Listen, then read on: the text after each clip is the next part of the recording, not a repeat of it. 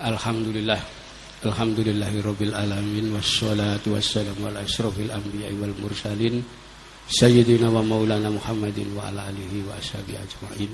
Amma ba'd. Uh, kepada yang kami muliakan Habib Anis Soleh Pak Asin pada para ulama yang kami taati dan uh, hadirin sekalian uh, kita saat ini merupakan warga terbesar di negara Indonesia, yaitu umat Islam.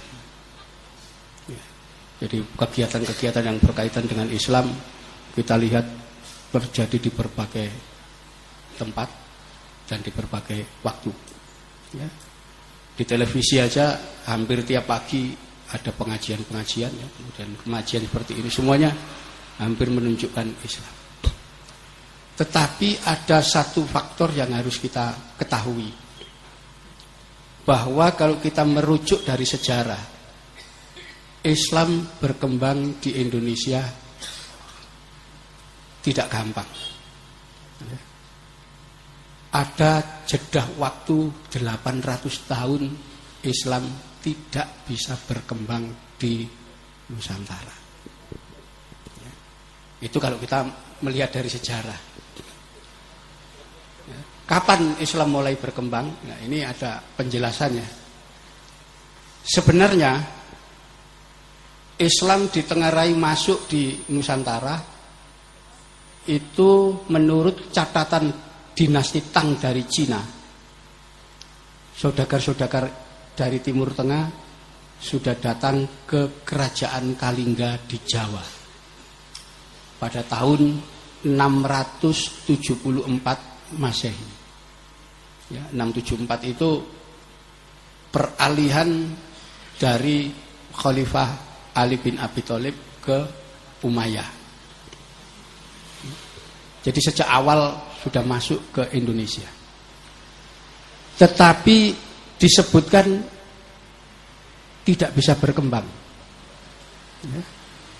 Bahkan abad ke-10 itu pernah ada rombongan dari suku Lor dari Persia datang ke Jawa. Mereka tinggal di satu tempat yang disebut Loram yaitu satu tempat di daerah Ngudung atau sekarang Kudus. Ya, itu orang-orang Persia pertama kali. Ya. Kemudian mereka membuat tempat loram-loram yang lain sampai ke wilayah Gersik, dari Leran dan seterusnya. Tapi tidak ada ceritanya. Hanya ada catatan Jawa e, menyebutkan satu cerita bahwa satu saat Sultan Al-Gabah dari negari Rum. Ya. Rum itu wilayah Persia ke utara. Ya. Itu disebutkan Sultan Al-Gabah ini mengirim 20 ribu keluarga ke Jawa. Ya. Jadi itu keluarga Muslim semua, ya. yaitu yang disebut orang lor tadi digambarkan semuanya mati terbunuh. Tinggal 200 keluarga. Jadi dari 20 ribu keluarga tinggal 200 keluarga. Itulah kemudian dilaporkan kemudian Sultan Al-Gabah marah. Kenapa bisa mati terbunuh sekian banyak? Ya. Lalu supaya Pulau Jawa bisa dihuni umat Islam.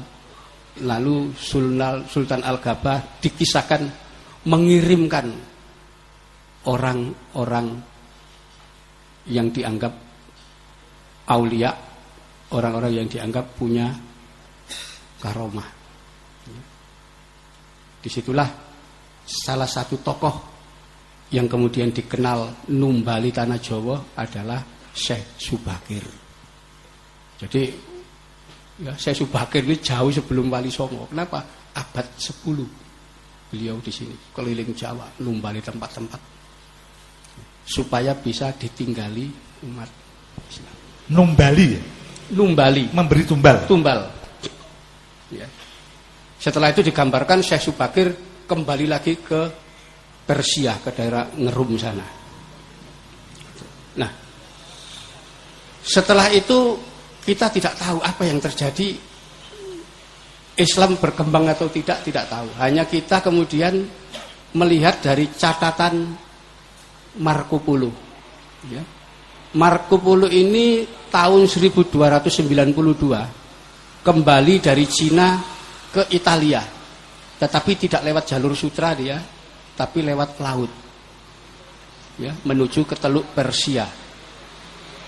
Nah, ternyata dia singgah di sebuah kota pelabuhan namanya Perlak. Ya. Ada kerajaan Perlak di sana. Yaitu di Selat Malaka, sekarang daerah Aceh. Marco Polo mencatat bahwa penduduk di kota Perlak itu ada tiga jenis kelompok masyarakat. Yang pertama warga Cina, ya, jadi penduduk yang pertama itu warga Cina. Oleh Marco Polo disebut seluruh Cina diperlak beragama Islam. Ya. Yang kedua adalah orang-orang dari Barat, orang-orang Persia. Ya. Semuanya beragama Islam. Dan yang ketiga penduduk pribumi.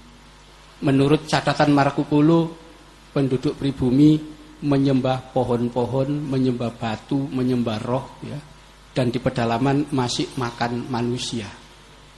Itu tahun 1292. Jadi Cina sudah Muslim, penduduk pribumi belum. Ya. 100 tahun setelah perjalanan Marco Polo, ya, datanglah Laksamana Chenghu ke Jawa. Ya. Tahun 1405. Chenghu mencatat ketika singgah di Tuban dia menemukan ada seribu keluarga Cina Muslim. Ketika singgah di Pelabuhan Gresik juga dia mencatat dan menghitung ada seribu keluarga Cina semuanya Muslim. Begitu juga dengan kota Surabaya, ada penduduk Cina seribu keluarga, semuanya Muslim. Itu catatan Chenghu 1405.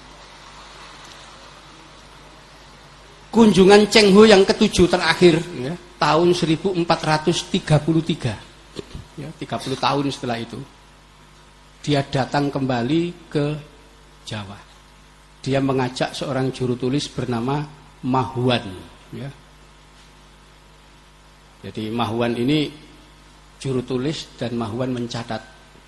Ternyata pantai-pantai di sepanjang pantai utara Jawa kota-kotanya dihuni penduduk Cina Muslim, kemudian orang-orang dari Persia dan Arab, mereka juga Muslim, kemudian penduduk pribumi. Ya. Menurut Mahwan, penduduk pribumi rata-rata kafir. Mereka menyembah batu, menyembah pohon-pohon, menyembah roh. Ya. Jadi ini catatan-catatan resmi yang diakui oleh sejarawan dunia. Mulai tahun 674 sampai tahun 1433. 800 tahun pribumi belum bisa menerima Islam secara massal. Ya, dan itu faktanya memang seperti itu.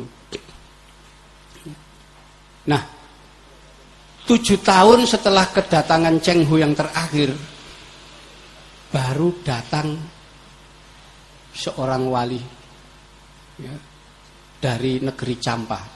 Campa itu sekarang daerah Vietnam Selatan. Ya. Dia datang di sini satu rombongan keluarga yaitu Syekh Ibrahim Samarkondi dengan dua orang putranya. Ya. Yang pertama Ali Murtado, yang kedua Ali Rohmat. Beliau singgah di Tuban di desa Gisik, ya, Gisik Arjo, kecamatan Palang tinggal di situ. Dan kemudian belum sempat berkembang beliau meninggal dan dimakamkan di sana. Ya, makamnya sampai sekarang masih ada. Lalu putranya berjalan ke Mojopahit. Kenapa? Karena bibinya mereka dikawin Raja Mojopahit. Lalu dua orang putra Syekh Ibrahim Samarkondi ini menemui bibinya di Mojopahit dan kemudian oleh Raja Mojopahit keduanya diangkat ya, menjadi pejabat negara. Yang satu sebagai raja pendeta yaitu menteri agama untuk orang-orang Islam dan yang satu sebagai imam di Surabaya. Yang satu di Gresik, yang satu di Surabaya. Raden Rahmat inilah yang jadi imam di Surabaya yang kelak kita kenal dengan nama Sunan Ampel. Itu pertama kali mereka datang ke sini. Jadi orang asing dari Vietnam sana asalnya. Nah, dari Sunan Ampel ini kemudian lahir Sunan Bonang, Sunan Derajat ya putri-putrinya dan kemudian punya murid Sunan Giri, Raden Pata dan seterusnya. Itulah membentuk Wali Songo. Ya. Jadi bangunan Wali Songo itu kira-kira dibentuk 30 tahun setelah kedatangan Sunan Ampel. Ya, karena ketika Sunan Ampel datang di sini 1440 itu beliau masih belum menikah. Ya, karena itu butuh waktu sekitar 30 tahun supaya putra-putranya, murid-muridnya dewasa kemudian melakukan dakwah. Itulah era Wali Songo. Tahun 1470-an mulai berkembang dan berdakwah.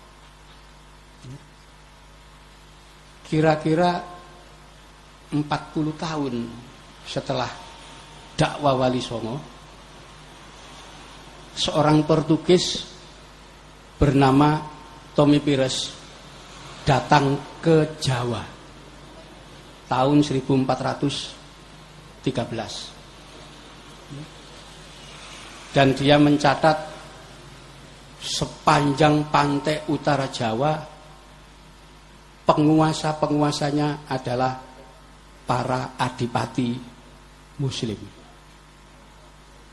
Ini sudah kelihatan. Ya. Sebelumnya, sepanjang Pantai Utara itu, penduduk pribuminya, menurut Mahuan, kafir. Ya. Tetapi,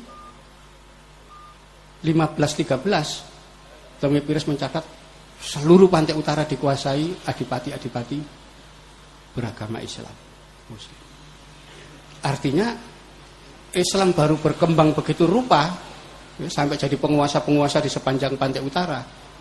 Itu pasca Wali Songo. Sebelum Wali Songo nggak ada. Islam tidak dianut oleh penduduk pribumi. Ya. Itu. Tahun 1522 itu ada seorang pengelana dari Itali, tapi dia menggunakan kapalnya Portugis, datang juga ke Jawa. Dan di situ dia menyaksikan bagaimana penduduk pribumi di sepanjang pantai utara Jawa itu semuanya beragama Islam.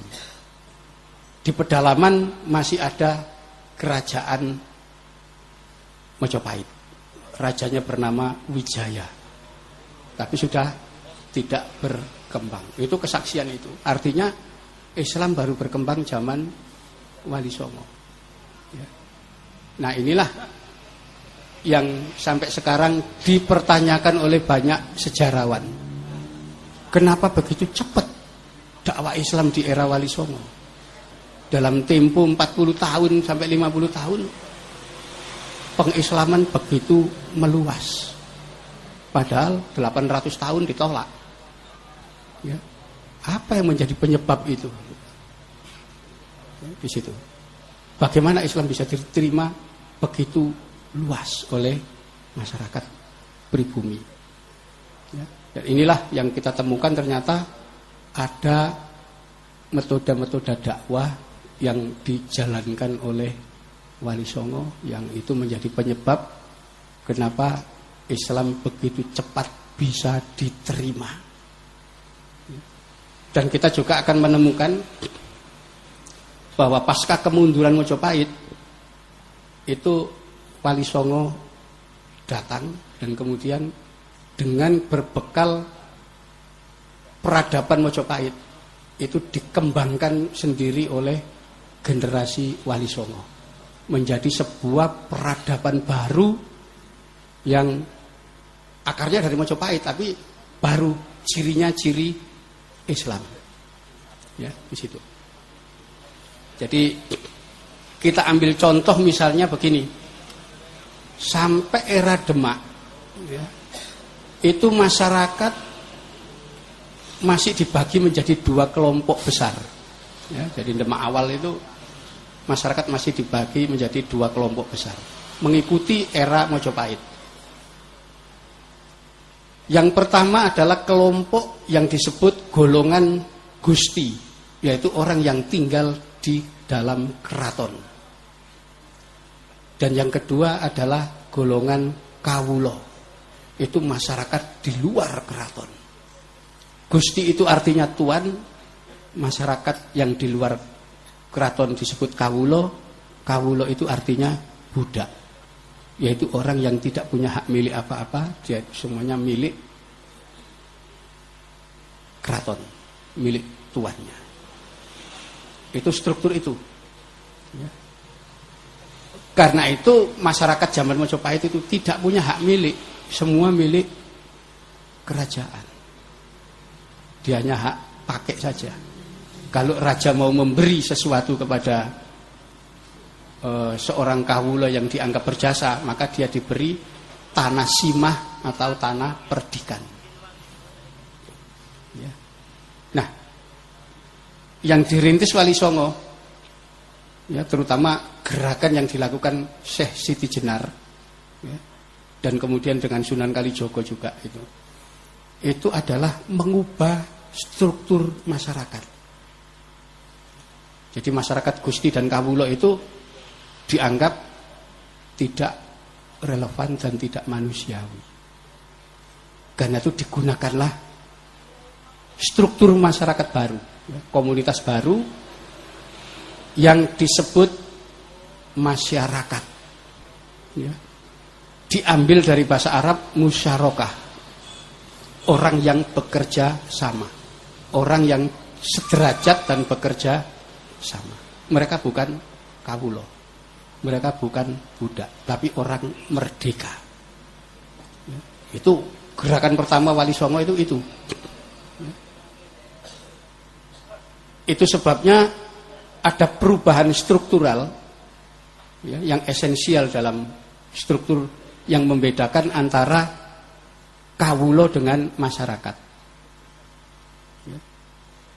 Golongan Gusti itu kalau menyebut kata ganti diri waktu itu dengan kata-kata ulun atau ingsun. Ya. Golongan masyarakat kalau menyebut kata ganti diri itu dengan sebutan kulo atau kawulo. Artinya ya. orang di Sunda menyebut kata ganti diri dengan abdi, itu juga budak. Orang di Sumatera menyebut kata ganti diri saya atau sahaya. Artinya juga budak. Orang-orang di Sumatera Barat, di Minang menyebut hamba atau ambu. Budak juga artinya. Itulah zaman Wali Songo diubah. Ya. Gunakan kata ingsun. Ya. Aku, ulun apa boleh. Ya. Awak dan seterusnya Yang penting tidak mewakili identitas Buddha. Jadi ada perubahan yang sangat signifikan waktu itu. Yaitu lahirnya komunitas di luar keraton yang disebut masyarakat. Istilah baru itu dari bahasa Arab. Sebelum itu tidak ada, tidak dikenal di sini. Ya, silakan dibuka apa kamus bahasa Kawi nggak ada itu kata-kata masyarakat. Rakyat, rakyat itu baru semua dari bahasa Arab. Zaman Wali Songo itu. Ya. Jadi kalau kita hidup di zaman Mojopahit dulu ya kita nggak punya hak milik. Rumah kita tempati itu semuanya rumah milik kerajaan. Ya, kalau kerajaan punya hajat, oh mau membangun jembatan, bangun candi, dia butuh wadal, anak dikorbankan. Ya anaknya kawulo diambili dijadikan korban. Tapi ketika diubah jadi masyarakat, ya melawan mereka ketika anaknya di. Ya, itu proses awal. Itu zaman Wali Songo, perubahan-perubahan itu. Di situ. Orang Jawa dulu sampai zaman Mojopahit, itu terkenal arogan sekali. Ya. Arogan sekali. Jadi dia prinsipnya itu adigang, adigung, adiguno. Jadi dia merasa bangga kalau sudah menundukkan orang, merendahkan orang dan. Karena itu kalau berjalan ini menurut tulisan Antonio Pigafetta, orang Italia yang datang tahun 1522 tidak ada orang yang sombong kecuali orang Jawa. Kalau dia jalan begitu, ada bangsa lain yang jalan di tempat yang lebih tinggi disuruh turun. Kalau tidak mau turun dibunuh. Ya, jadi itu watak-watak orang Jawa. Karena kalau kita mencari asli bahasa Kawi, bahasa Jawa, kita tidak bakal ketemu istilah kata kalah. Nggak ada. Jadi kalau berselisih menang atau mati. Nggak ada kalah itu nggak ada. Baru zaman Wali Songo ada istilah ngalah. Ya. Ngalah itu pun bukan dari akar kata kalah, enggak. Ya. Ngalah itu bentukan kata bahasa Jawa. Kalau ngalas itu menuju ke hutan. Ngawang menuju ke awang-awang. Ngalah menuju Gusti Allah. Jadi tawakal, bukan dari kata kalah. Kalau kalah tidak mau orang dulu. Jadi dibentuk itu. Dikenalkan istilah baru. Sabar. Dari bahasa Arab itu, bahasa Jawa nggak ada istilah itu. Anda bisa lihat itu, bagaimana karakter orang-orang dulu itu udah.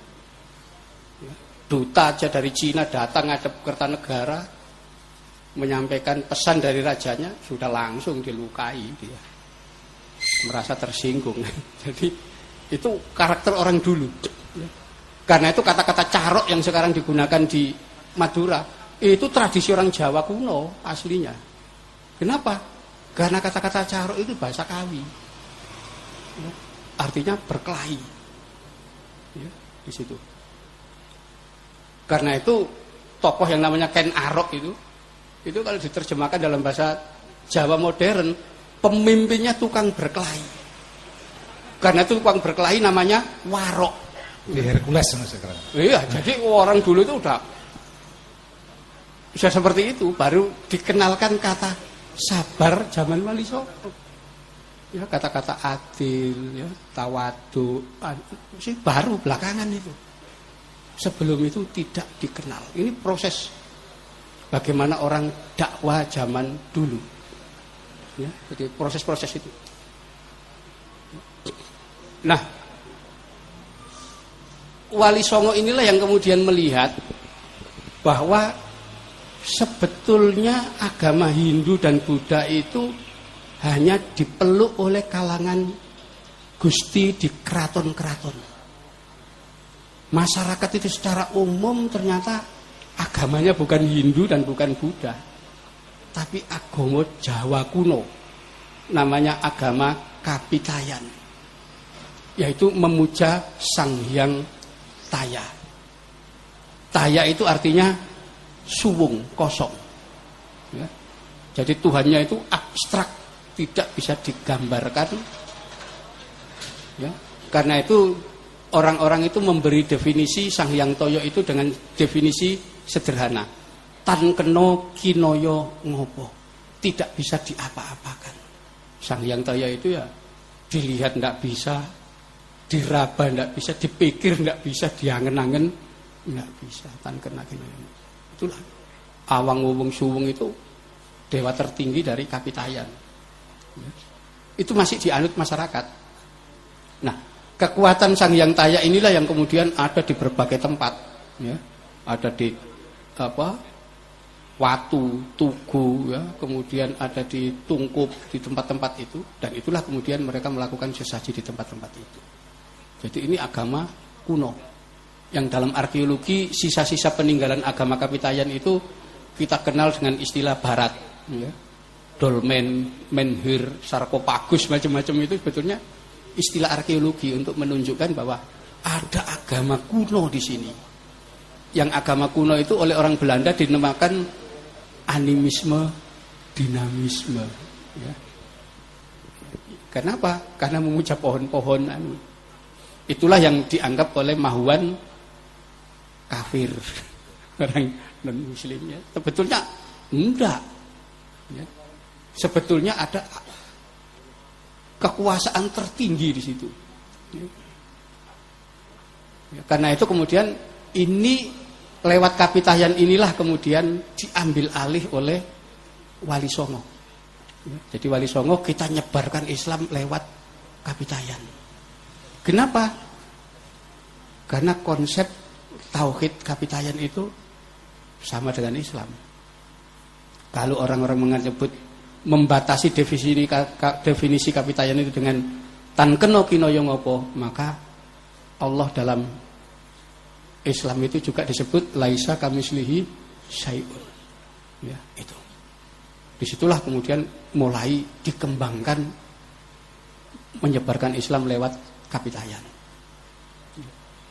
Karena itu istilah-istilah yang digunakan itu adalah istilah kapitayan. Ya. Misalnya untuk menyembah Tuhan beribadah menyembah Tuhan tidak digunakan istilah sholat, tapi sembah yang yang taya menyembah sang yang taya. Jadi ada proses begitu pendekatan-pendekatan yang tanpa sadar menjadikan orang kemudian masuk ke dalam agama Islam. Ya.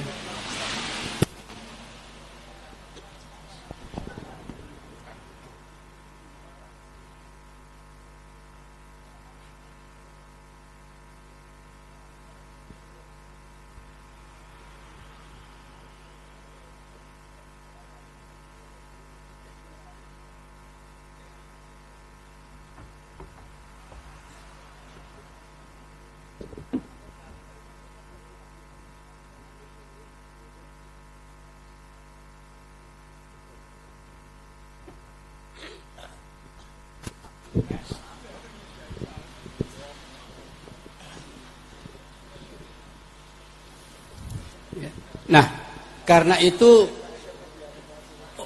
uh, Islam yang dikembangkan di sini karena menggunakan kapitayan, maka istilah-istilah yang digunakan juga istilah kapitayan. Salah satu tempat ibadah kapitayan ya, itu disebut sanggar. Sanggar itu bangunan empat persegi, kemudian pada dindingnya itu ada lubangnya.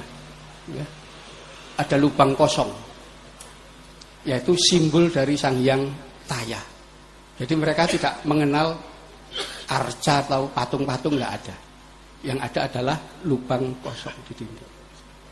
Sanggar itulah yang oleh Wali Songo digunakan untuk sembahyang juga. Tetapi untuk membedakan sanggar itu disebut dengan nama langgar. Jadi langgar sampai sekarang bentuknya tetap kayak kapitayan ada ya lubang mihrabnya itu di dalam. Itu sebetulnya warisan kapitayan.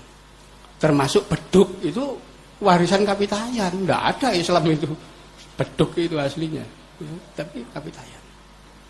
Di sini. Istilah-istilah yang digunakan kapitayan. Karena itu ada ibadah tidak makan mulai pagi sampai malam. Ya. Wali Songo sudah jangan pakai istilah Islam saum orang gak ngerti. Istilah kapitayan upawasa. Ya. Upawasa jadi puasa.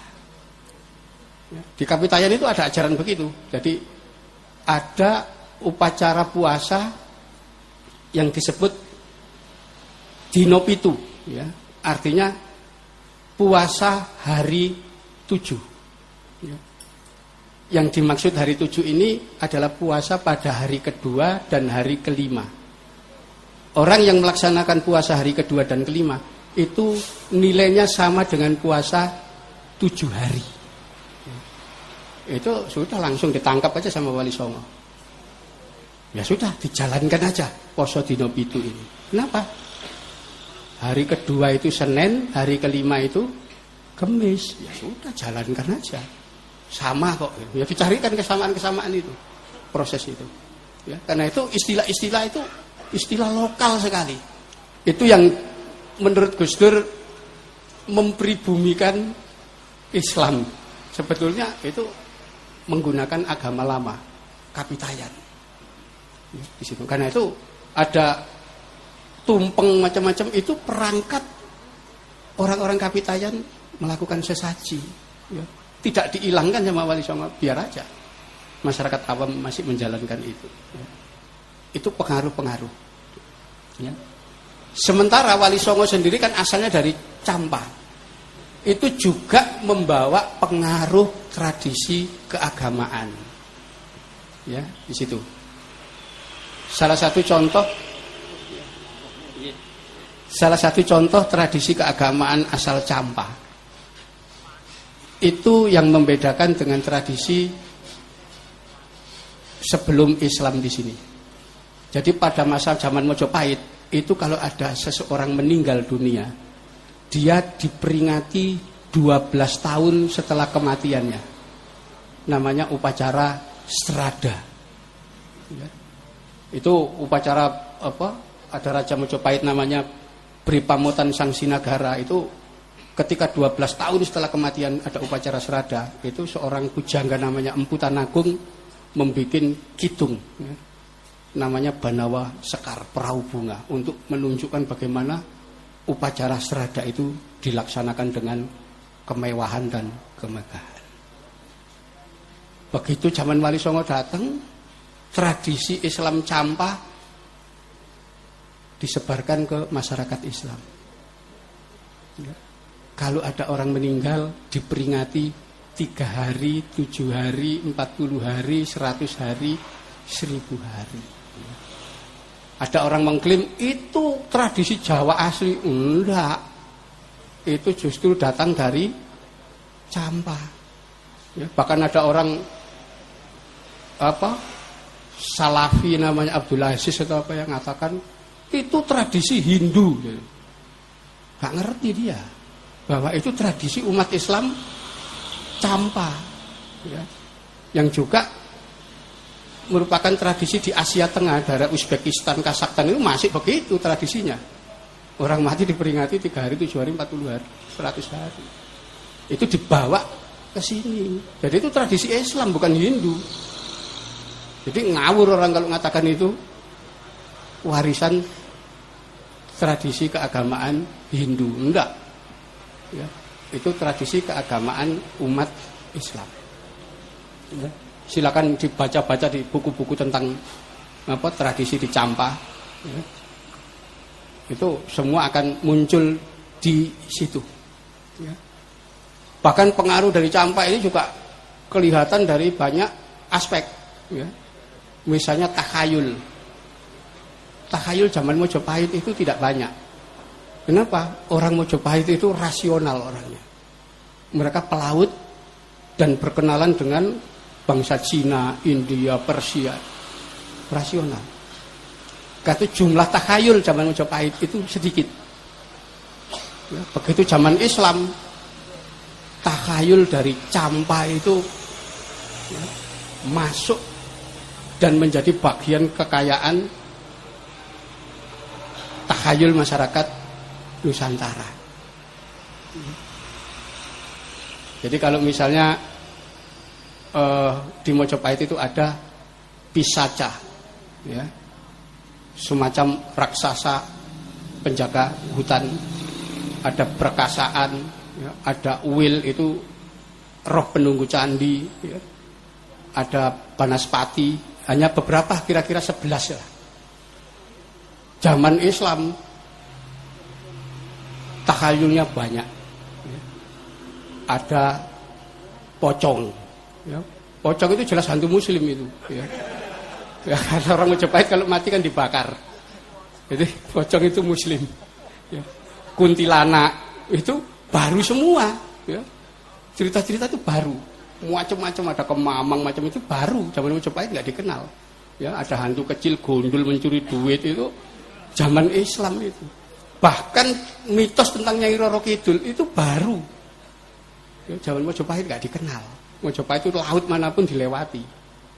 Ya, jadi itu ya, baru-baru belakangan muncul itu mitos-mitos itu. Dongeng-dongeng itu justru masa Islam. Jadi ada ini pengaruh dari campah.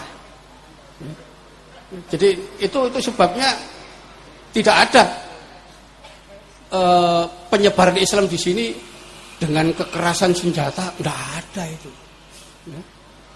Baru zaman Belanda, ya, terutama pasca perang di Ponegoro, itu Belanda sudah betul-betul kehabisan dana. Ya. Dia utang itu berapa juta golden ya, akibat perang di Ponegoro.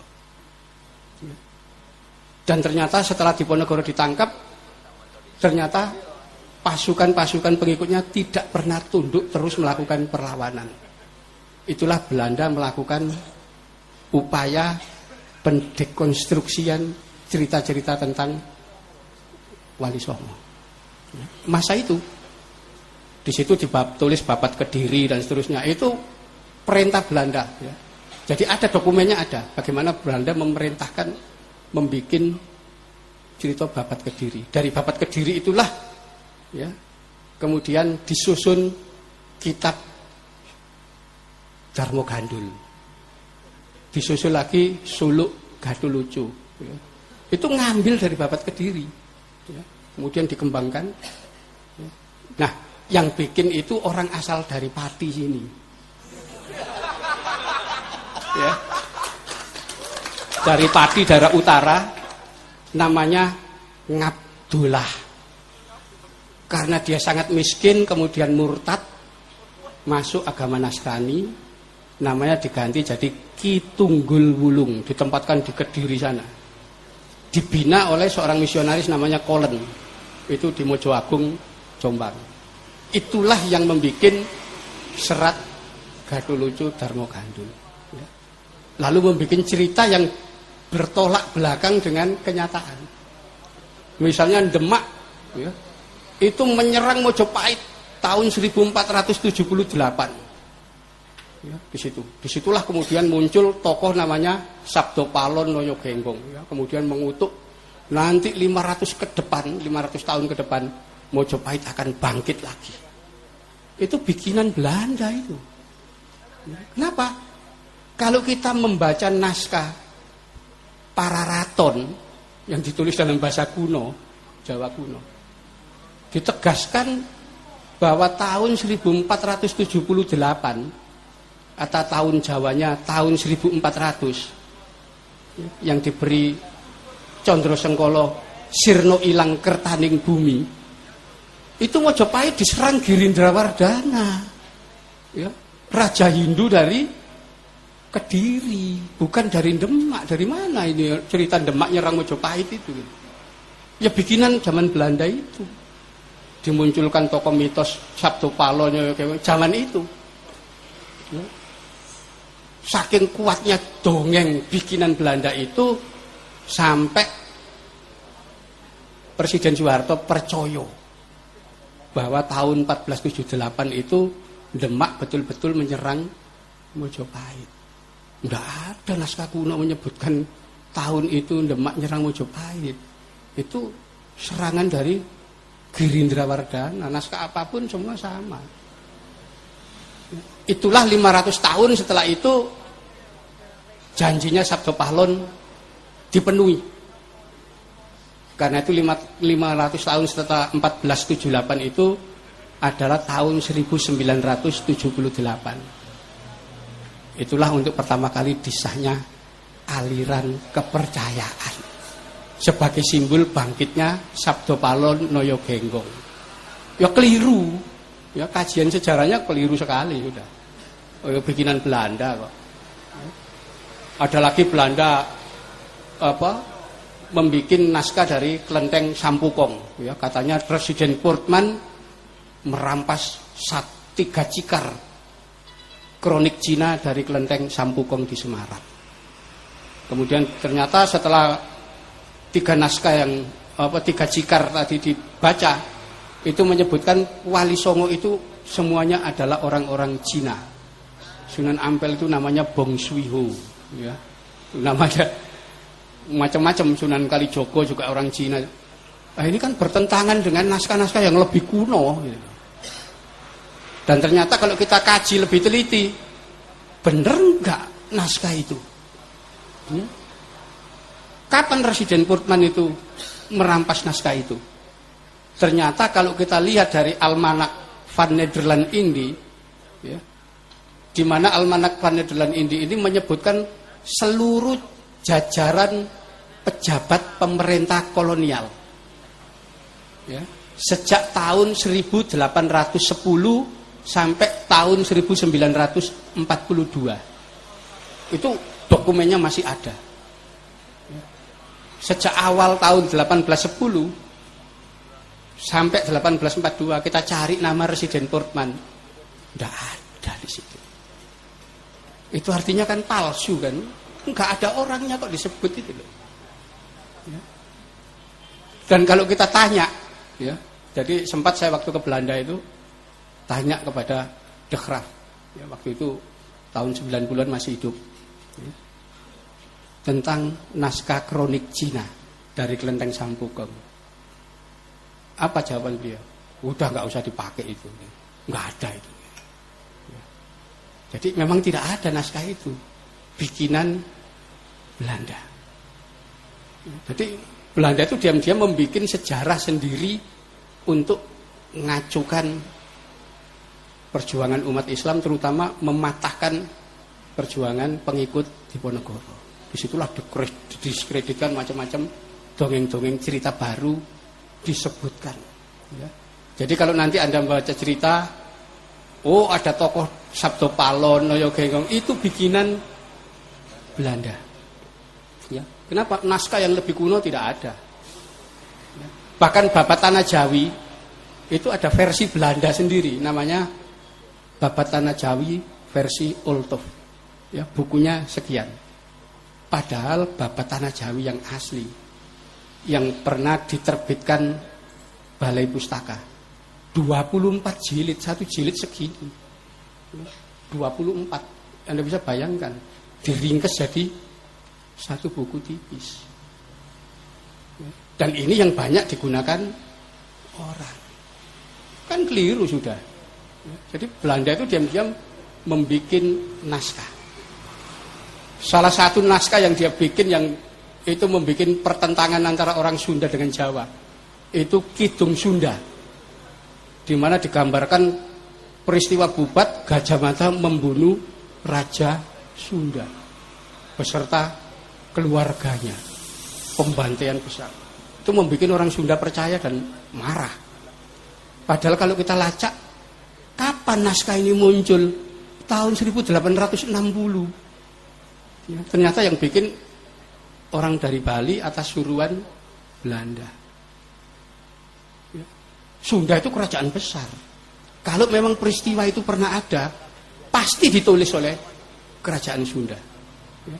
Naskah-naskah Sunda itu ternyata nggak ada yang menyinggung masalah itu. Ya. Bagaimana peristiwa sebesar itu nggak disinggung di kerajaan Sunda? Sedangkan tradisi saja ada ditulis dalam naskah siksa kandang Karsian. Ya. Semua naskah masalah apa perbintangan, kalender apa aja ada semua. Kenapa peristiwa pembunuhan itu nggak ditulis di sana? Di Mojopahit juga nggak pernah nyinggung ada peristiwa itu. Apa bikinan Belanda semua memang tujuannya untuk merusak sejarah Indonesia. Ya, jadi itu itu memang di situ. Karena itu kemudian terutama Wali Songo ini apa merupakan satu kekuatan umat Islam yang tidak pernah bisa ditundukkan Belanda, ya mereka punya kepentingan untuk menghancurkan itu. Ya, karena itu kalau kita buka dokumen kolonial arsip kita akan temukan di tengah kebingungan Belanda bagaimana ngatasi orang Islam. Kenapa? Tidak pernah mau tunduk.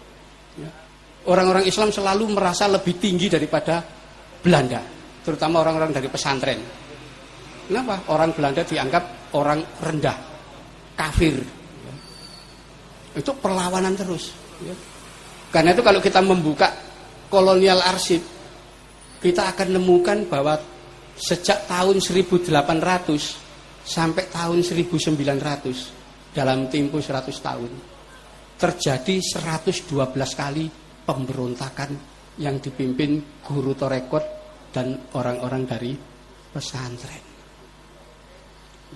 Itu sebabnya Belanda kemudian kita harus membuat satu cara yang sistematis untuk menundukkan orang Islam di Hindia Belanda ya menyebut wilayah ini dulu Hindia Belanda itulah tahun 4, 1848 ya, pasca perang Diponegoro Belanda membuat peraturan perundang-undangan yang dinamakan Burgerlijk Wetboek ya WB BW ya.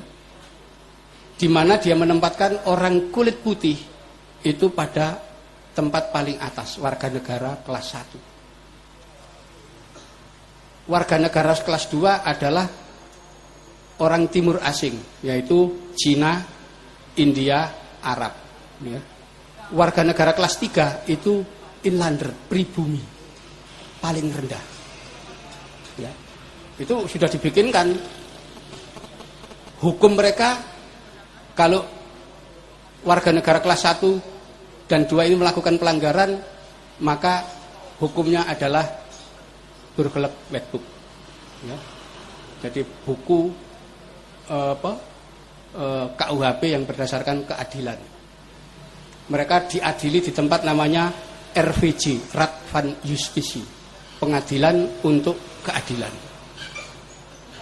Warga negara pribumi yang kelas 3 itu dibikinkan KUHP namanya HIR Hirsen Inland Reclaimment ya. KUHP untuk pribumi. Kalau pribumi melakukan kesalahan tempat pengadilannya bukan di RVG ya bukan di Ratban Justisi tapi di tempat namanya Landrat ya.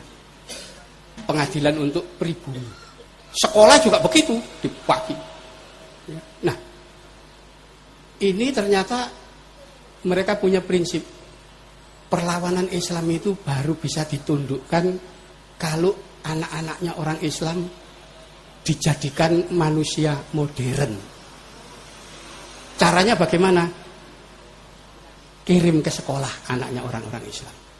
Mereka nanti akan kita tundukkan secara sistematis. Ini proses penaklukan baru lewat sekolah. Ya. Sementara pesantren resisten menolak sekolah. Malah menggunakan kiai-kiai itu alasan tasabuh, mengambil satu hadis mantasabah kaumin bahwa minhum. Tidak mau meniru Belanda. Tidak boleh mengirim anak-anak ke sekolah. Cukup ke pesantren itu perlawanan resisten betul ya. Yang sampai Belanda itu. Ya. Nah dari sekolah inilah memang orang jadi modern akhirnya. Muncullah organisasi baru, Serikat Dagang Islam. Kemudian berubah menjadi Serikat Islam. Ya. Ada organisasi Islam modern Muhammadiyah. Ya. 1912 sama dengan SI. Ya. Kemudian muncul lagi persis muncul lagi al-irsyad. Orang-orang yang berpikiran modern semua.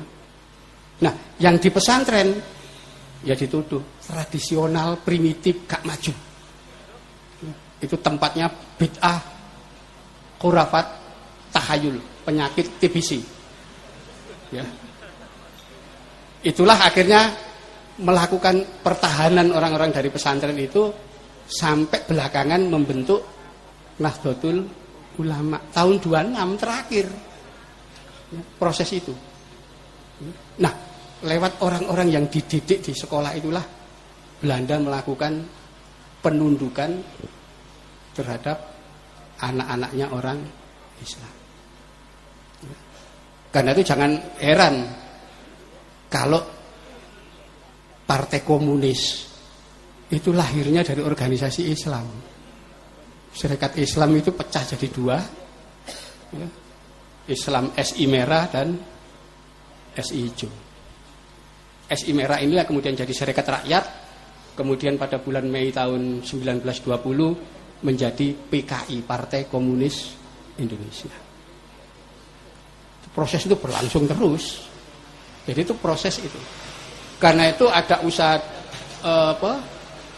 Pendistorsian sejarah itu akarnya pasti tidak akan lepas dari naskah-naskah bikinan Belanda pasca perang Diponegoro. Itu kelihatan sekali, dokumennya masih ada. Semua terlihat. Jadi itu. Nah, warisan Wali Songo itu kemudian terputus ya. Terputus ketika kalangan pesantren mulai meninggalkan tulisan Jawa. Ya, jadi zaman Wali Songo itu semua naskah ditulis dalam aksara Jawa.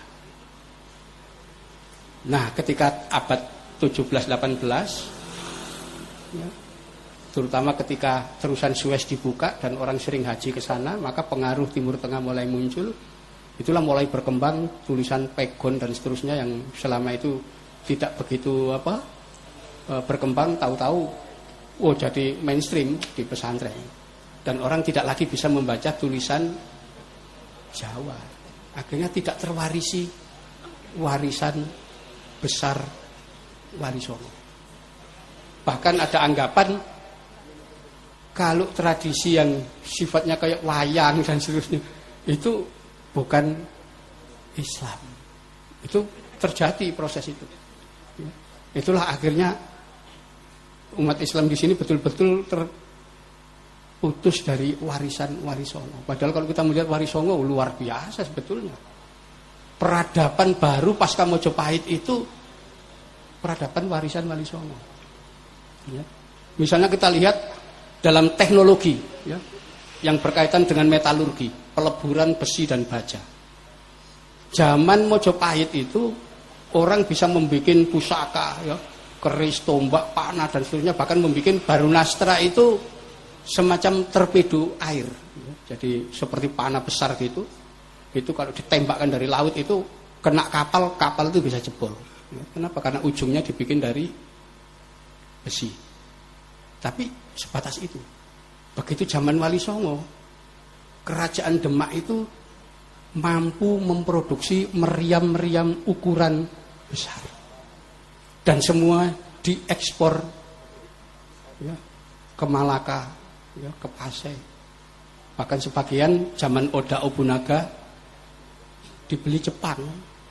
Jadi Jepang itu beli meriam dari Demak dulu. Ya. Nah, fakta ini justru saya dapat dari catatan Portugis. Jadi Portugis waktu menaklukkan pelabuhan Malaka, Bandar Malaka itu Dalbuquerque itu memperoleh petunjuk dari anak buahnya bahwa benteng Malaka dilengkapi oleh meriam-meriam ukuran besar yang didatangkan dari Jawa.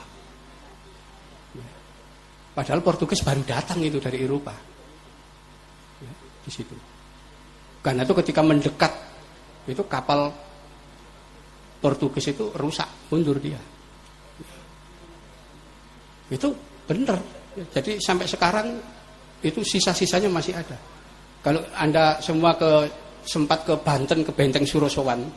Di depan itu ada meriam namanya Ki Amuk. Ya. Ukurannya besar sekali. Kenapa? Saya masuk ke lubang meriam itu ya masih apa?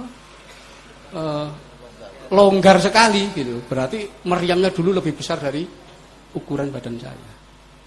Itu ada capnya itu ada, bikinan Jeporo itu ternyata. Ya.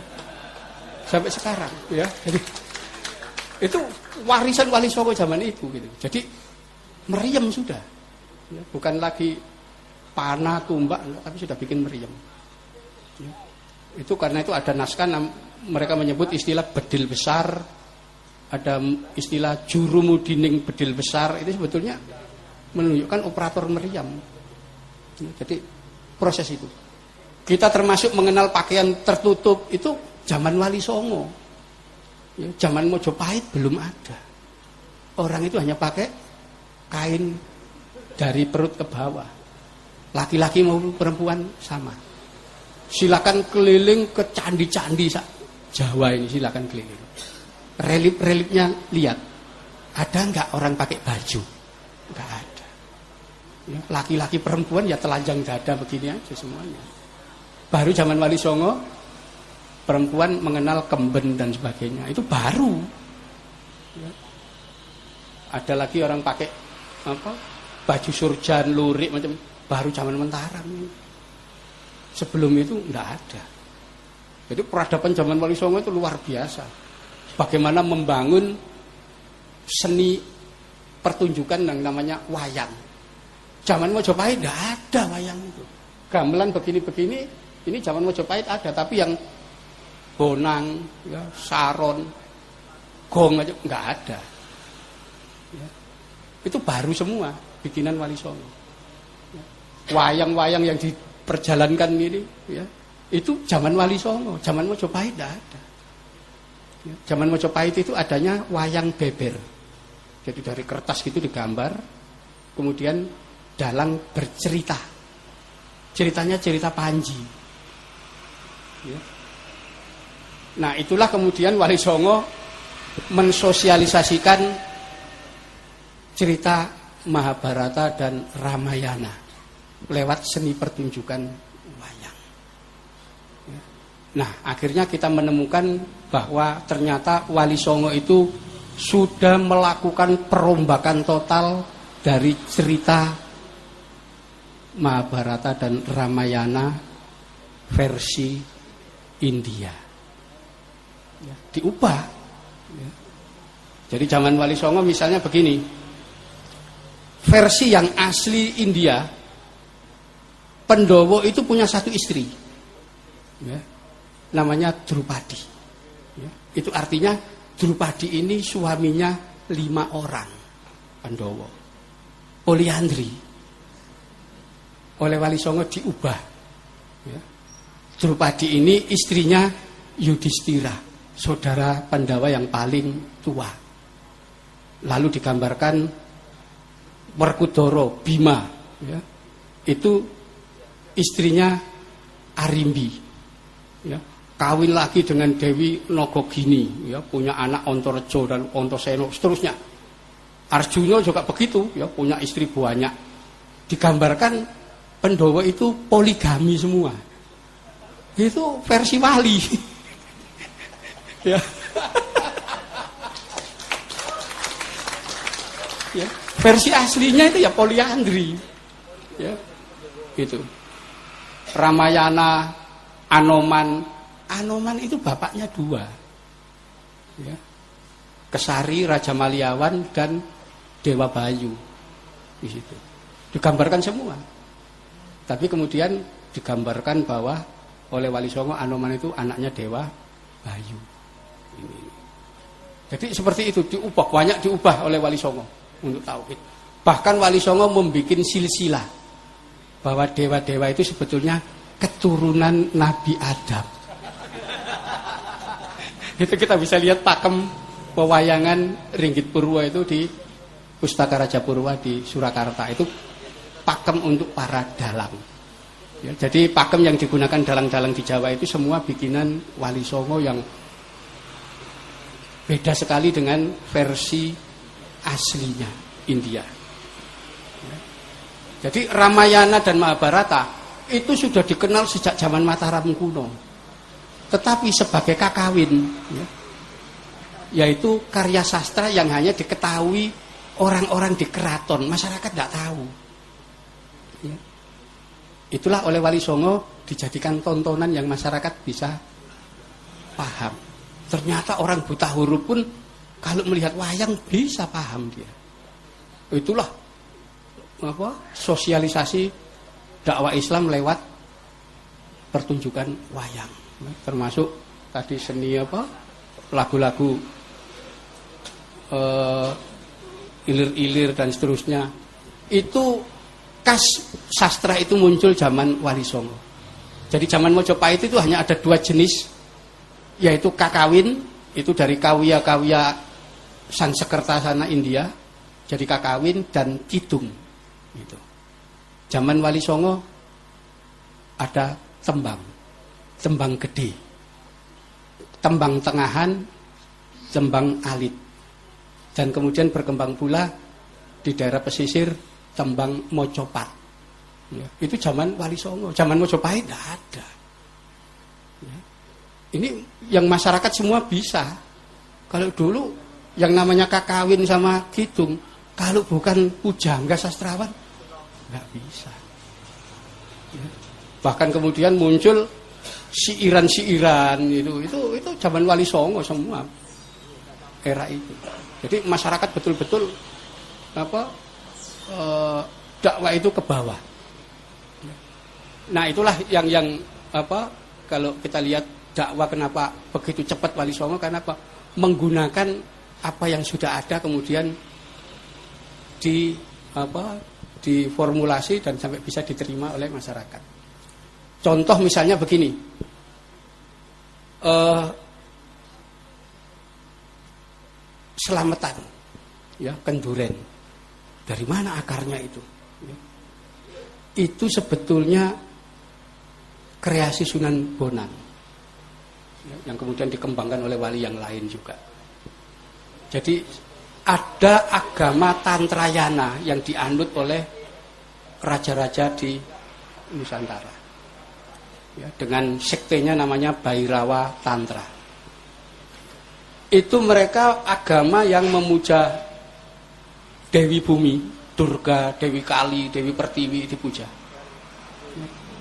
Mereka ini kalau melakukan ritual ibadah itu membuat lingkaran di tempat namanya kesetra.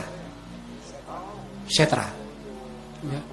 Yang terbesar setra di Mojopahit namanya Setra Laya. Ya, setra Laya itu yang sekarang orang-orang nyebut Troloyo dan sebetulnya dari kata-kata Setroloyo. Ya. Lingkaran ini ya, itu disebut upacara panca makara. Upacara panca makara atau lebih lazim disebut molimo 5M mamsya matsya madya maituna mudra mamsya itu daging matsya itu ikan ya ikan yang hidup di air. Madya itu arak minuman keras. Maituna itu seksual. Dan mudra ini semedi. Jadi dalam upacara mereka mereka membentuk lingkaran. Laki-laki perempuan laki-laki perempuan dalam keadaan telanjang. Ya. di tengah-tengahnya ada makanan yang terbuat dari daging mamsa ikan matsya minuman keras madya ya. itu mereka makan setelah selesai mereka melakukan maituna bersetubuh rame-rame setelah nafsu perut dan nafsu syahwat terlampiaskan dalam keadaan tanpa nafsu mereka melakukan semedi itu upacara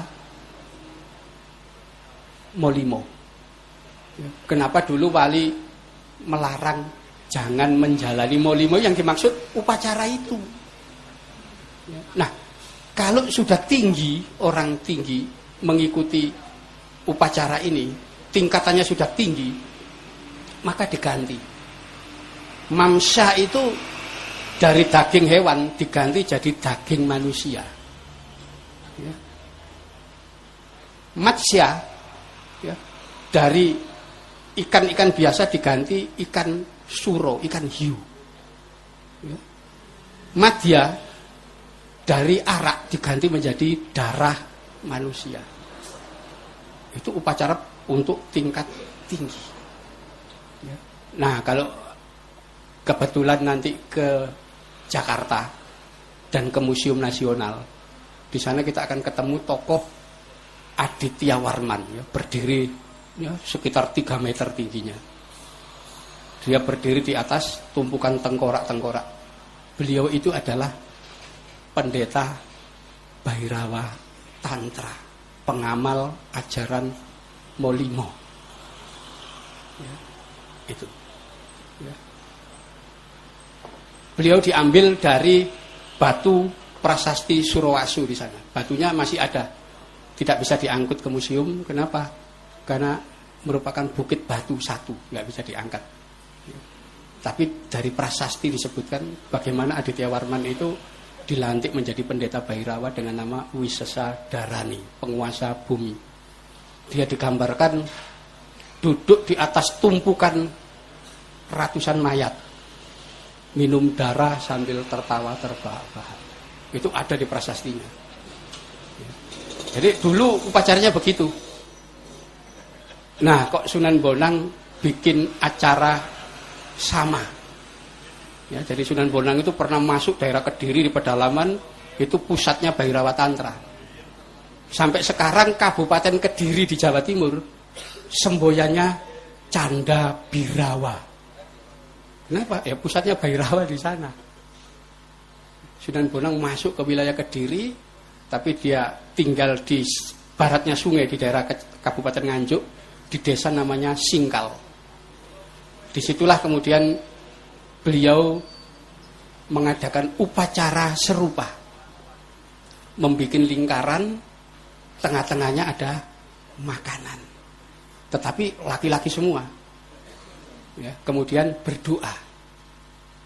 Inilah yang dinamakan kenduri atau selamatan. Itu dikembangkan dari satu kampung ke kampung lain untuk menandingi upacara upacara Gairawa itu. Jadi itu latar ceritanya. Ya. Karena itu kalau kita membaca serat kondo bisa menemukan loh Sunan Bonang kok pakai gelar Sunan Wadat Cokrawati. Ya. Pakai nama Cakrawati dia. Kenapa? Karena pimpinan imam upacara Bairawa itu namanya Cakra Iswara, Cakra Iswara. Cakra itu, pemimpin Cakra.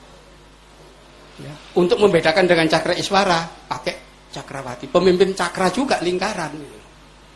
Ya. Jadi itu awal kenapa orang Islam di sini mengenal selamatan kenduren itu sebetulnya untuk nandingi itu.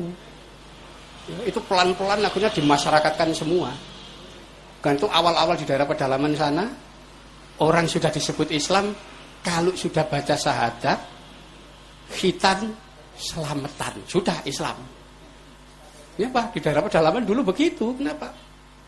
Karena upacara Bahirawa itu.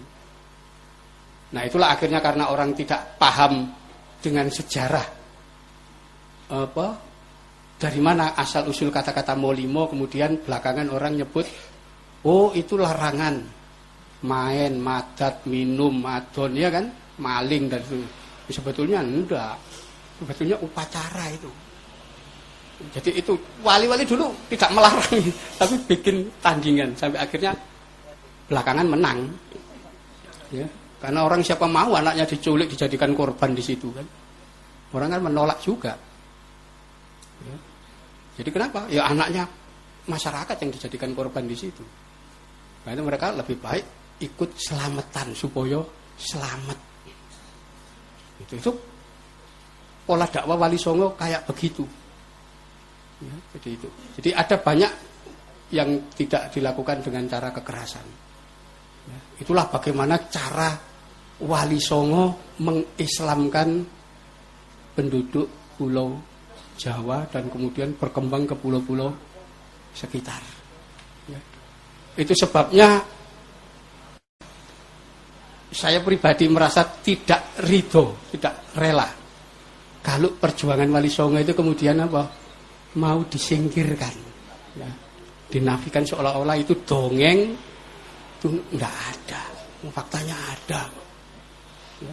Itu sebabnya kemudian saya ya dengan segala kemampuan nyusun buku Atlas Wali Songo. Ya, itu mengumpulkan data arkeologi bahwa toko ini ada, bukan dongeng. Kenapa prasasti-prasastinya ada, peninggal-peninggalan ada. Karena itu di buku Atlas Wali Songo itu yang memberi pengantar Profesor Mundarjito itu arkeolog. Ya. Jadi memang sejarah, iya memang Wali Songo harus diakui ada. Jangan dianggap bahwa itu dongeng. Ya, jadi ini yang yang bisa saya sampaikan ya bahwa uh, Islam berkembang di Nusantara tidak ada jeda 800 tahun sejak kedatangan awal sampai kedatangan wali 800 tahun nggak bisa diterima orang di sini. Tidak ada satupun bukti sejarah yang mengindikasikan Islam pernah dianut secara massal oleh masyarakat selama kurun waktu 800 tahun sejak tahun 674 sampai kedatangan Sunan Ampel tahun 1440 jadi 800 tahun itu masa kosong Islam tidak dianut secara massal. Baru setelah zaman Wali Songo itu itu fakta sejarah ya. Kita harus mengakui bahwa ya memang pasca Wali Songo baru Islam berkembang luas. Karena itu yang kita warisi itu adalah Islam warisan Wali Songo yang sekarang ini. Saya kira itu mudah-mudahan nanti apa kita apa uh, bisa memiliki pandangan yang baru bahwa tentang keberadaan Wali Songo beserta ajarannya yang sampai saat ini masih dijalankan oleh sebagian besar umat Islam di Indonesia ya, dan mungkin nanti uh, Romo Kiai akan memberikan tambahan-tambahan tentang apa, apa bagaimana dakwah Islam yang ya, dan bagaimana mempertahankan dari pengaruh-pengaruh yang ingin merongrong itu. Ya. Monggo kan silakan. Ya. MUI kurang gayan ya. Monggo Gus, jenengan. Iya. uh, jadi sebetulnya begini.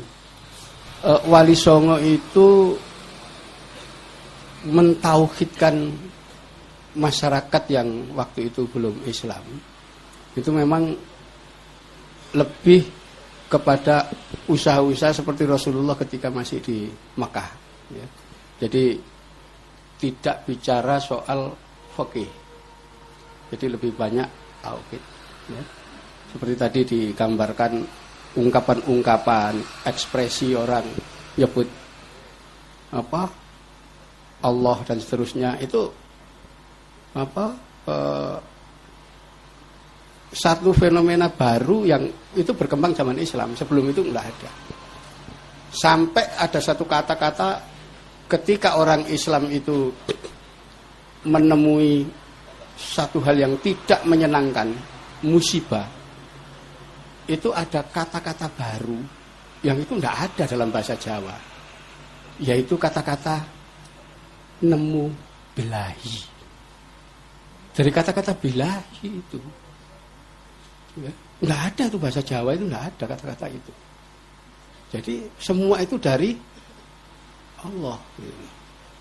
Ya, jadi ya harus diterima. Itu, itu jadi kosa kata pun diolah demikian. Kata-kata ngalah.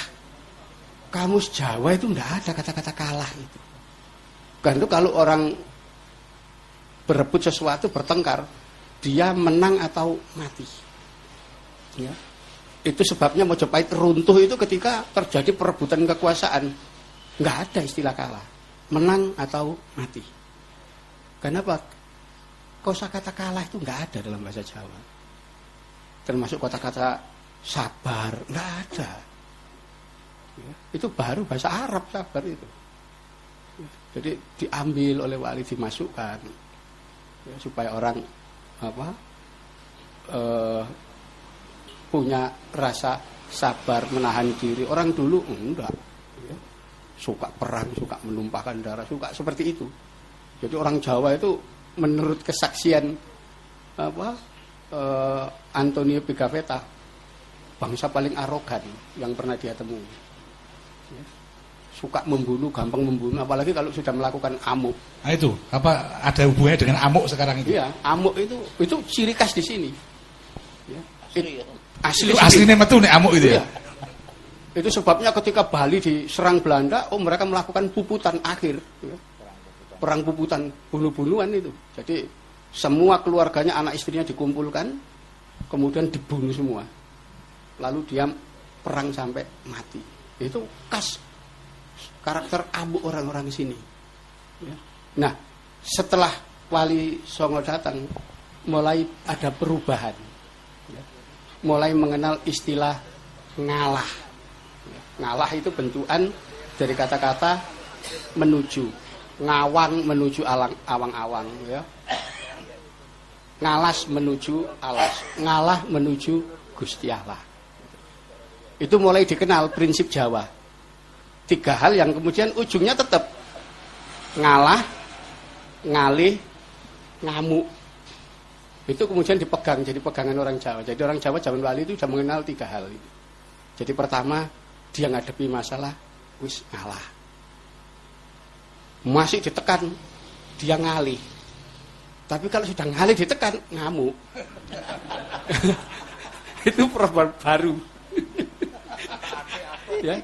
Ini ini prinsip yang yang yang dikembangkan itu. Karena itu kan kita selalu menemukan fakta-fakta berkaitan dengan ngamuknya orang-orang setiap mengalami keruntuhan kekuasaan. Dan bahasa Inggris itu kan ambil dari sini amuk itu. Amuk ya. Jadi kalau kita buka ensiklopedi apa psikologi, kita akan nemukan kata-kata di situ.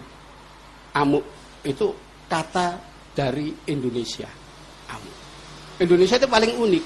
Ya, kalau kita baca ensiklopedi psikologi itu loh, ketemu tidak ada bangsa di dunia yang kesurupan massal kecuali orang Indonesia. Enggak ada itu orang kita. Unik Indonesia itu. Ya. Belum pernah saya lihat di televisi, oh siswa di Saudi Arabia ya. kesurupan massal. Enggak ada itu. Di Inggris, Amerika enggak pernah ada. Indonesia bolak-balik. SMA ini, huruf apa? Itu ya zaman SBY. Iya. Saat dulu ya gak ada. Enggak sudah lama sering. Jadi jadi fenomena begitu. Ya, Jadi ini khas orang Indonesia itu. Gitu ya. Jadi sering kali antara logika Barat dengan logika masyarakat itu gak nyambung. Ya, misalnya apa? Orang kalau mau pinter itu harus belajar. Kalau mau ujian akhir nasional, ya harus mempelajari soal-soal. Itu logika Barat. Logika orang sini enggak. Supaya lulus ujian nasional, pensilnya dikumpulkan di suwuk kiai. Ya lulus ya. itu logika dari mana itu gitu ya? Itu enggak bisa. Jadi memang itu khas di di sini ada sesuatu yang ya istighosa, siaro kubur rame-rame. Itu fenomena yang di luar logika barat. Itu itu sebabnya eh, Australia itu tahun 2012 kemarin kerjasama dengan UIN Malik Ibrahim Malang itu meneliti resistensi orang-orang Islam menghadapi program globalisasi. Mereka heran kenapa tidak berubah ya, di Indonesia ini. Globalisasi harusnya orang itu sudah meninggalkan segala yang sifatnya lokal, tradisional, itu masih ada di sini. Bahkan ketika mereka diajak turun melihat fakta loh di pesantren ini ternyata kiai-kiai itu ngajar menggunakan bahasa Jawa. Gitu. Ya. Apa tidak ada pesantren ngajar bahasa Indonesia? Enggak, wong kitabnya masih bahasa Jawa semua. Ya. Tafsir Quran Jalalain Bilugotil Jawi itu ya bahasa Jawa. Santri bicara dengan kiai pakai bahasa Indonesia apalagi bahasa bahasa Inggris. Itu dianggap sul adab. Masih bahasa Jawa itu heran orang-orang Australia itu. Ternyata masih lokal masih kuat. Itu artinya program globalisasi untuk menghilangkan semua identitas lokal. Di Indonesia gagal mereka. Kenapa? Masih ada resistensi orang-orang yang mempertahankan lokalitas. Di situ. Jadi ini diteliti betul. Jadi ini memang memang ciri di Indonesia kayak begitu. Jadi rupanya globalisasi nggak jalan di sini. Hanya sebagian aja mempengaruhi tapi loyal lokalitas itu masih sangat kuat, tidak terpengaruh. Ini ya. Bahkan apa Profesor Greg Barton datang ikut waktu itu ya. Bahkan ketika apa uh, ada dosen di sana juga, Dokter Johnson namanya. Dia tanya kepada Kiai, kenapa Kiai mengajar masih dalam bahasa Jawa? Kenapa tidak ditingkatkan padahal semua sudah bahasa Inggris dan seterusnya? Ya kiainya kan tidak bisa jawab. Ya. Kenapa? Ya memang tradisinya seperti itu. Nah kebetulan saya itu ngajar di jurusan sastra Inggris Universitas Brawijaya. Saya jelaskan kenapa para kiai itu masih menggunakan bahasa Jawa dalam mengajarkan agama Islam. Kenapa? Karena kalau agama Islam itu diajarkan pakai bahasa Inggris, bahasa Inggris itu bahasa yang sangat sederhana. Tidak mampu menafsirkan semua kosakata yang ada dalam Al-Quran maupun hadis. Bahasa Jawa itu bahasa yang sangat kaya, yang sangat kompleks. Wah, rupanya dia tersinggung. dia tersinggung. Bagaimana Anda mengatakan bahasa Jawa bahasa yang sangat luas kompleks dan bisa menjadi bahasa keilmuan? Padahal faktanya selama ini Inggris. Enggak. Saya katakan bahwa Inggris itu bahasa yang sangat sederhana. Saya ambil contoh. Coba Anda lihat itu. Ya, itu sawah di depan. Yang warnanya kuning itu orang Inggris menyebut apa? Rice. Orang di sini menyebut itu pari atau pantun. Ya. Pari itu kalau diketam, ya, kalau dipotong, kemudian diikat, itu orang menyebut gabah. Inggris menyebut apa? Rice. Gabah itu kalau diambil satu biji, itu namanya las. Inggris menyebut apa? Rice. Gabah kalau dikupas itu namanya beras atau wash.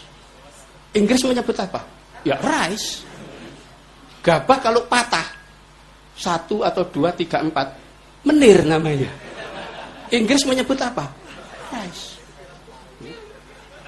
Nah, beras ini kalau dimasak mateng namanya sego. Inggris nyebutnya apa? Rice. Beras ini kalau sego ini kalau diambil satu biji, upo. Inggris rice. Ya. Dan beras ini kalau sudah kering namanya karak. Inggris tetap nyebut itu rice. Bagaimana mau menafsirkan Quran? Satu kata ini. Cuma diterjemahkan satu kata rice.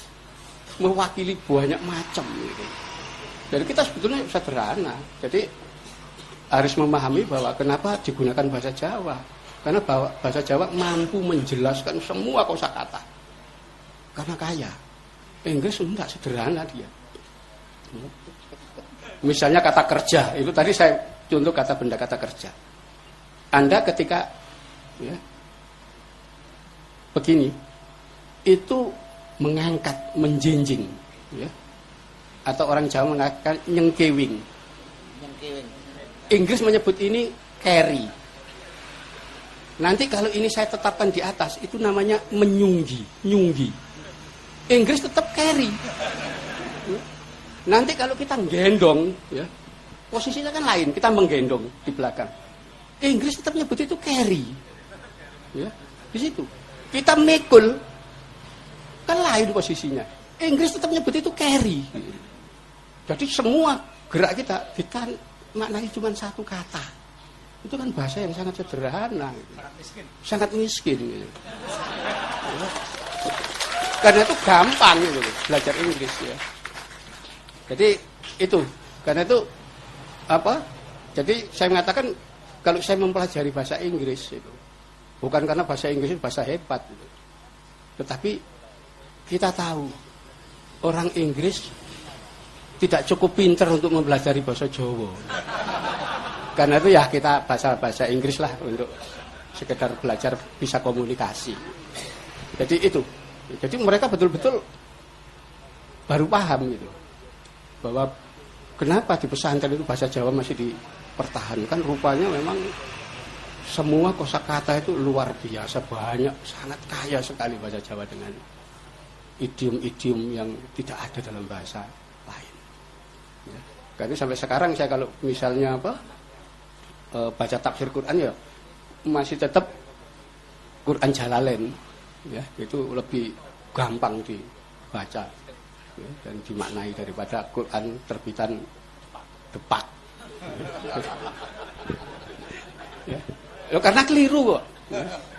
Jadi misalnya Alhamdulillah itu diterjemahkan segala puji bagi Allah. Loh. Padahal enggak di jalan kan Alhamdulillah sekai puji ilahi kadui Allah. Segala puji itu miliknya Allah. Bukan bagi Allah. Itu lain sudah maknanya kan. Jadi menerjemahkan itu aja sudah beda. Jadi ini. Jadi termasuk apa Wali Songo itu dalam memformulasi apa bahasa kesenian dan seterusnya itu luar biasa. Saya itu membaca ulang semua luar biasa. Sampai ketika saya jelaskan ya di eh, NU itu sekarang punya Setainu, ya, Sekolah Tinggi Agama Islam NU. Itu baru buka program pasca sarjana S2 salah satu bidang studi yang dikembangkan adalah Islam Nusantara. Izin operasional sudah keluar. Tetapi pihak perguruan tinggi agama Islam menyerahkan kurikulumnya kepada NU. Kenapa? Kita gak punya kurikulum Islam Nusantara itu apa? Ya. Akhirnya kita susun sendiri, kita jelaskan. Ya. Ketika kita jelaskan apa Islam Nusantara yaitu Islam yang dibangun Wali Songo Komentarnya Pak Said Akil, saya itu ketua PBNU. Ternyata bukan apa-apa dibanding Wali Songo. Itu tulus beliau mengatakan begitu. Ya, jadi memang bukan apa-apa. Itu memang luar biasa memang. Ya. di situ itu jujur beliau katakan di waktu rapat itu seperti itu. Ya memang. Ya. Kita bisa membayangkan bagaimana Sunan Kalijogo, Sunan Giri, Sunan Bonang itu mensiasati eh, larangan dalam Islam menggambar makhluk hidup. Ya. Timur Tengah kan sudah jelas. Untuk menghindari larangan menggambar makhluk hidup, mereka mengembangkan kaligrafi, kemudian seni yang sifatnya geometrik. Ya. Ini enggak menggambar dekoratif ya, wayang. Disebut manusia nggak bisa. Ya. Kenapa? Karena tidak memenuhi standar gambar manusia. Ukuran proporsional nggak sama. Tetapi ketika dia dimainkan, orang mengasumsikan, oh ini manusia ini. Ya, itu luar biasa itu. Ya. Jadi kita kalau melihat bagaimana bentuk mata menggambarkan ini, oh, luar biasa sudah. Bahkan yang dikembangkan itu ada namanya ilmu fisionomi. Ya. Fisionomi itu dalam e, pengetahuan di sini itu disebut ilmu katuranggan. Ya, ilmu katuranggan itu ada. Ya. Nah, bahasa Inggrisnya fisionomi.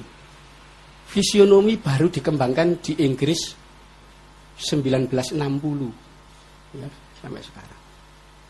Katuranggan sudah dikembangkan zaman Wali Songo. Jadi, oh orang kalau bentuk keningnya seperti ini, alisnya seperti ini, pasti suka selingkuh orang ini. Bentuk hidungnya begini, wah kalau ngomong bohong. Ya. Orang ini suka menipu orang. Itu bentuk fisiknya Ada ilmu fisionomi. Baru dipelajari Inggris 1960. Dikembangkan Wali Songo ilmu katuranggan. Karena itu disusun dalam primbon kan ada. Ya. Kalau milih perempuan jangan yang wajahnya seperti ini. Anu. Karena apa? Tidak setia. Anu itu ada. Jadi visionomi ilmu itu, ya. itu luar biasa itu. Ya. Baru sekarang dipelajari di Inggris sudah ketinggalan 400 tahun. Kita lebih dulu. Jadi banyak pengembangan yang dikembangkan waktu itu. Ya. Termasuk gamelan-gamelan ini semua. Ya. Karena itu kalau dalam segi fikih ada yang mengatakan nggak boleh musik itu, haram musik itu. Ya. Itu sebetulnya klaim-klaim orang-orang yang apa belakangan ini muncul. Ya. Kalau gamelan seperti ini, musik-musik itu dilarang, kita tanya, bagaimana dengan rebana di Arab sana? Karena mereka kan musik juga itu kan.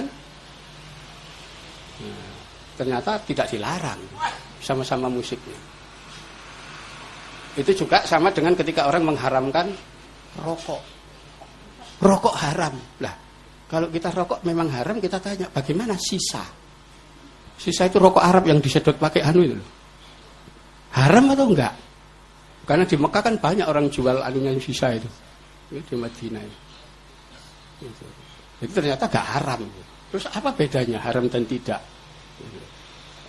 Jadi sering kali kita mempertanyakan itu. Seringkali tidak konsisten juga orang. Ya. Nah itulah apa e, pengembangan Islam lewat seni itu suatu karya yang luar biasa yang ya, sampai sekarang tidak ada tandingannya.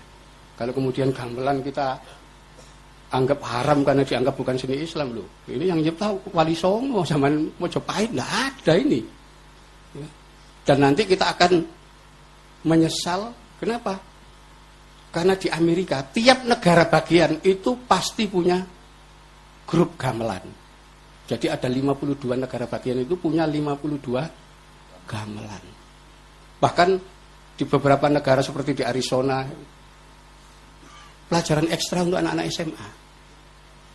Dan nanti kalau Amerika punya gamelan di sana kita nggak bisa nabu gamelan, nggak bisa apa-apa.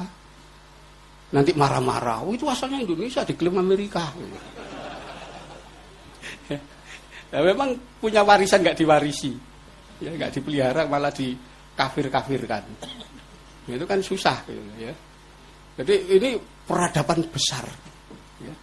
peradaban besar. Itu sebabnya Belanda itu ya berkepentingan dia ya. berbagai macam naskah itu diambil disimpan di sana jadi sekarang ini kalau orang mau jadi doktor ya, jurusan sastra Jawa harus kuliah di Leiden di sini tidak ada ya kan aneh jurusan sastra Jawa kok ngambilnya di Belanda itu loh ya. adalah Jawanya di sini gitu. Tapi kenapa? Karena semua naskah di sana, semua di sana. Jadi harus ngambil di sana. Itu kerugian besar itu. Ya. Dan kebanyakan umat Islam sekarang tidak mampu lagi mewarisi Wali Songo. Kenapa? Karena pengetahuan tentang bahasa Jawa hilang. Banyak yang tidak bisa bahasa Jawa. Padahal Wali Songo dulu menulis semua dengan aksara Jawa. Jadi tembang-tembang, suluk wujil, macam-macam itu ditulis dalam aksara Jawa. Ilmu pengobatan, usada dan seterusnya. Ya, ilmu perbintangan, kalender dan seterusnya. Dibikin sampai diformulasikan Sultan Agung itu kalender Jawa dengan kalender Hijriyah disatukan. Kenapa bisa? Karena kalender Jawa itu kalender Komariah berdasarkan bulan. Hijriyah juga berdasarkan bulan itu disatukan ya. jadi formulasi itu dan itu kita sampai sekarang sulit ya untuk mengubah kalender hasil formulasi yang dilakukan Sultan Agung ya. kenapa karena salah seorang e, sarjana matematika dari Universitas Brawijaya ketika saya suruh ngitung coba kamu hitung ya. kalender ini sistemnya hitungannya seperti ini, rumusnya begini. Dia bingung. Ini anu matematika kalkulus, Pak. Dia. Masa zaman Sultan Agung sudah kenal kalkulus gitu. ya nggak ngerti. Kan kalkulus baru aja kan. Tapi ternyata sudah jadi rumus zaman dulu sudah digunakan itu. Jadi memang luar biasa. Jadi orang-orang dulu ya itu melahirkan peradaban besar sampai mengislamkan orang sedemikian rupa tanpa apa menitikkan setetes darah pun itu sudah karya yang luar biasa. Karena itu kita bisa mengatakan bahwa Wali Songo dalam dakwanya telah berhasil mengislamkan ya, Nusantara ribuan orang jadi mayoritas. Tetapi sekarang mulai muncul kelompok-kelompok orang yang malah apa? Tidak membuat umat Islam mayoritas, tapi menjadi umat Islam minoritas. Kenapa? Kalau dulu katakan umat Islam jumlahnya 90 persen, sekarang 85 persen. Ya, kelompok-kelompok yang menganggap pembaharu ini, ya, yang mau mem, me, membawa Islam ke yang asli ini mengatakan enggak umat Islam cuman jumlahnya 0,1 persen. Tidak sampai satu juta. Kok bisa begitu? Iya yang lain kan bukan Islam. Yang Islam cuma saya dan kelompok saya. Ini malah mengkafirkan orang Islam. Ya jadi ini yang terjadi sekarang kayak begitu. Ya, jadi kalau wali dulu mengislamkan banyak orang, sekarang malah mengkafirkan orang yang sudah Islam. Jadi itu mungkin ya. Ya, ya itu tadi yang disebut Gusmus jadi penuding-nuding itu. ya, tampaknya sudah jam 12 Gusmus juga usianya sudah muda. Saya minta Gusmus untuk menutup dengan memberi beberapa kata penutup dan doa. Ojo ya akeh kuwi. Akeh. Maca puisi ya. Puisine Jawa. Wah, malah HP. Puisine nganti subuh.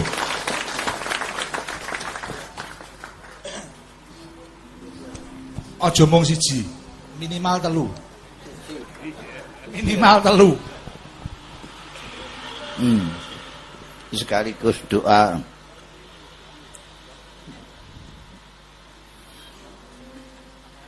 Itunya ya Rahman ya Rahim. Ya Rahman ya Rahim ya Tuhan yang Maha Pengasih, Maha Penyayang. Rahmat yang Engkau limpahkan kepada segenap penghuni bumi yang meluapi kalbu ibu yang menjalin cinta para kekasih yang menjadikan orang saleh